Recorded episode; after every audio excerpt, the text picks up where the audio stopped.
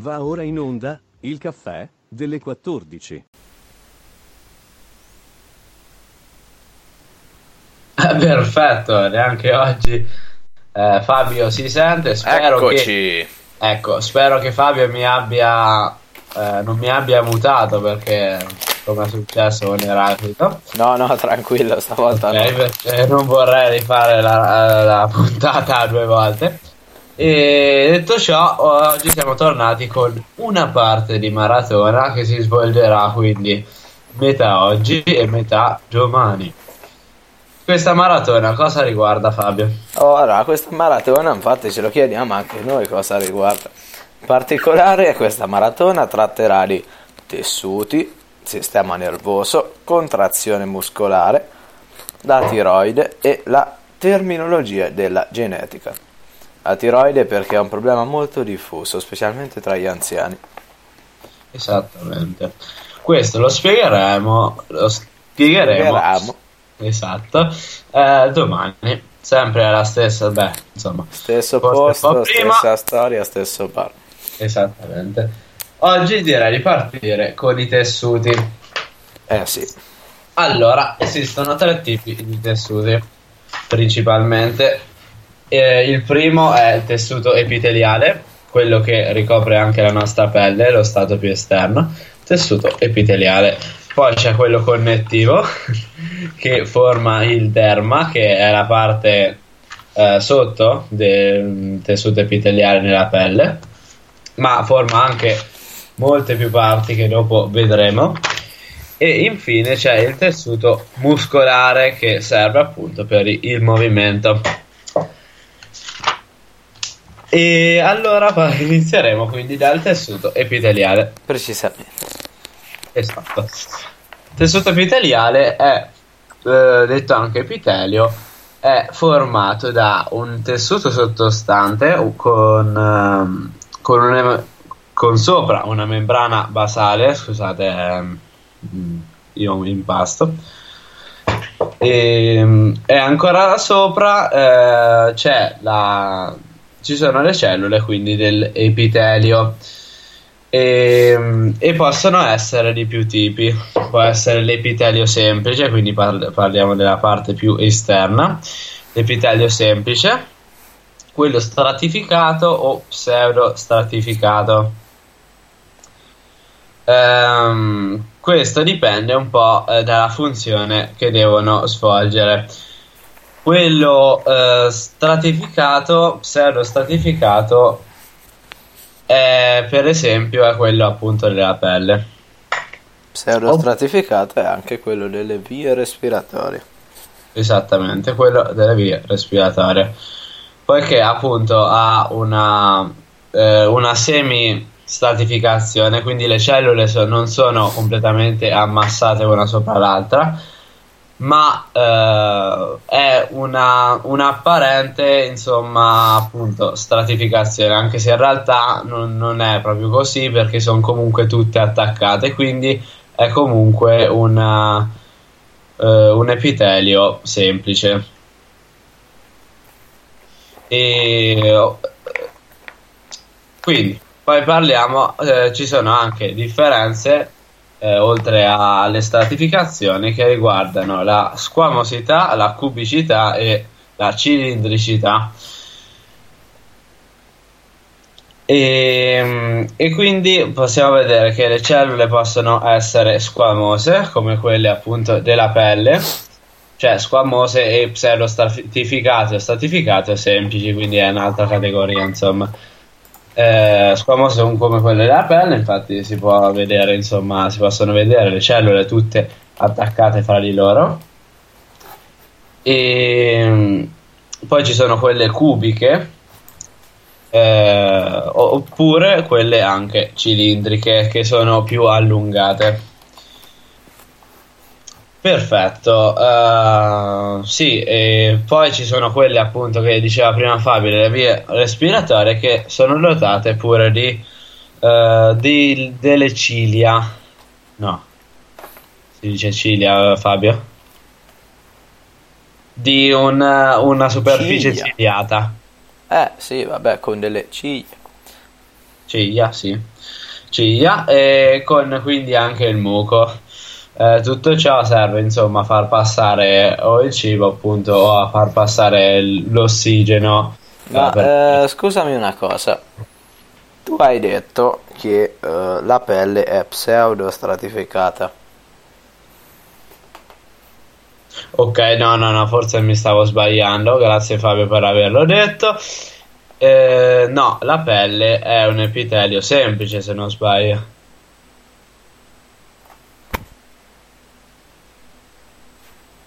La pelle io credo che sia stratificata, sai.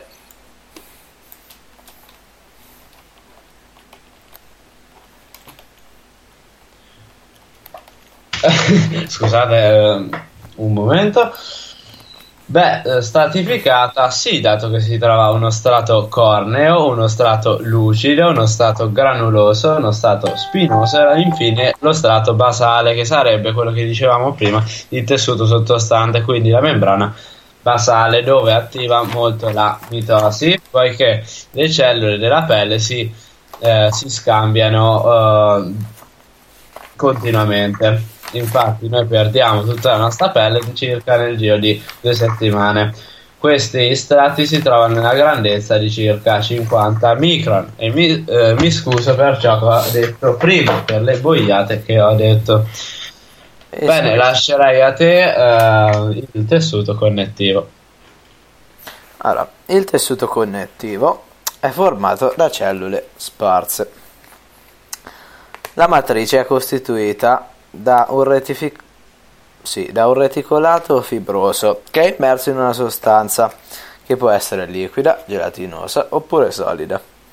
In base alle caratteristiche quindi della matrice extracellulare, i tessuti connettivi si distinguono in diversi tipi. Abbiamo il tessuto connettivo lasso, che è chiamato così perché, come potete immaginare, la matrice è costituita da una trama larga eh, e eh, la maggior parte di queste fibre è formata da una proteina che è detta collagene e eh, il tessuto connettivo fibroso che ha una matrice di fasci parallele di fibre eh, di collagene addossati gli uni agli altri. Cosa c'è da ridere, scusami? Eh? No, niente, Fabio. E questa struttura è, ad esempio, la troviamo nei tendini che uniscono i muscoli alle ossa. Poi abbiamo il tessuto adiposo che accumula il grasso all'interno di cellule sferiche disposte molto vicine l'una alle altre e immerse in una matrice fibrosa. Poi Eh, abbiamo sì, princi- sì, principalmente eh, come funzione ha dall'isolamento de- de- termico e l'immagazzinamento di energia. Esatto. Poi abbiamo il tessuto cartilagineo che è un tessuto connettivo che forma un materiale molto resistente ma flessibile. E la matrice è costituita da un'elevata quantità di fibre di collagene che sono immerse in una sostanza gommosa e questo dà la flessibilità. Cartilagine, come forse sapete, circonda mh, quasi tutte le ossa, l'estremità delle ossa. E poi quindi abbiamo il tessuto osseo che possiede una matrice di fibre di collagene immerse in una sostanza minerale che è composta da eh, sali di calcio, magnesio e fosforo eh, che mh, rende l'osso rigido ma non fragile. Ed infine abbiamo il sangue che è un tessuto speciale perché è un tessuto connettivo che ha la matrice ce- extracellulare detta plasma liquido. Quindi eh, come dire ehm, anche se non sembra un tessuto lo è perché ha una matrice di base Esattamente, sono i globuli, i glo- sì, la, la parte dei globuli bianchi, rossi e delle piastrine sarebbe appunto quella parte delle cellule, il plasma e la matrice. esatto allora dai dico l'ultima cosa sul tessuto muscolare e il movimento poi passiamo a te ok? Sì, Ok. Allora, tessuto muscolare è costituito da fasci di cellule allungate, che sono dette fibre muscolari. Eh, gli esseri umani, come tutti i vertebrati, possiedono tre tipi di tessuti muscolari. tessuto muscolare scheletrico, cardiaco e il muscolare liscio. Allora, il tessuto muscolare scheletrico è un tessuto che si ancora alle ossa attraverso i tendini ed è responsabile dei movimenti volontari del corpo, per cui è un muscolo che è striato. Eh, il muscolo cardiaco, invece, il tessuto muscolare cardiaco, è mm, il tessuto che appunto fa muovere il cuore. Questo è un tessuto ehm, muscolare scheletrico, quindi insomma diciamo striato, però non è volontario. Infatti, altrimenti moriremo. Eh, il tessuto muscolare liscio, per finire, come dice il nome, è privo di striature e si trova nelle pareti degli organi del sistema digerente, della vescica, delle arterie e di altri organi interni. Questo perché fa muovere eh, involontariamente questi organi all'interno del corpo. Esattamente, e fibre muscolari sono formate da molti mitocondri, poiché serve molto ATP e spiegheremo tra poco perché. E, um... Hai ancora tre minuti, ti avviso.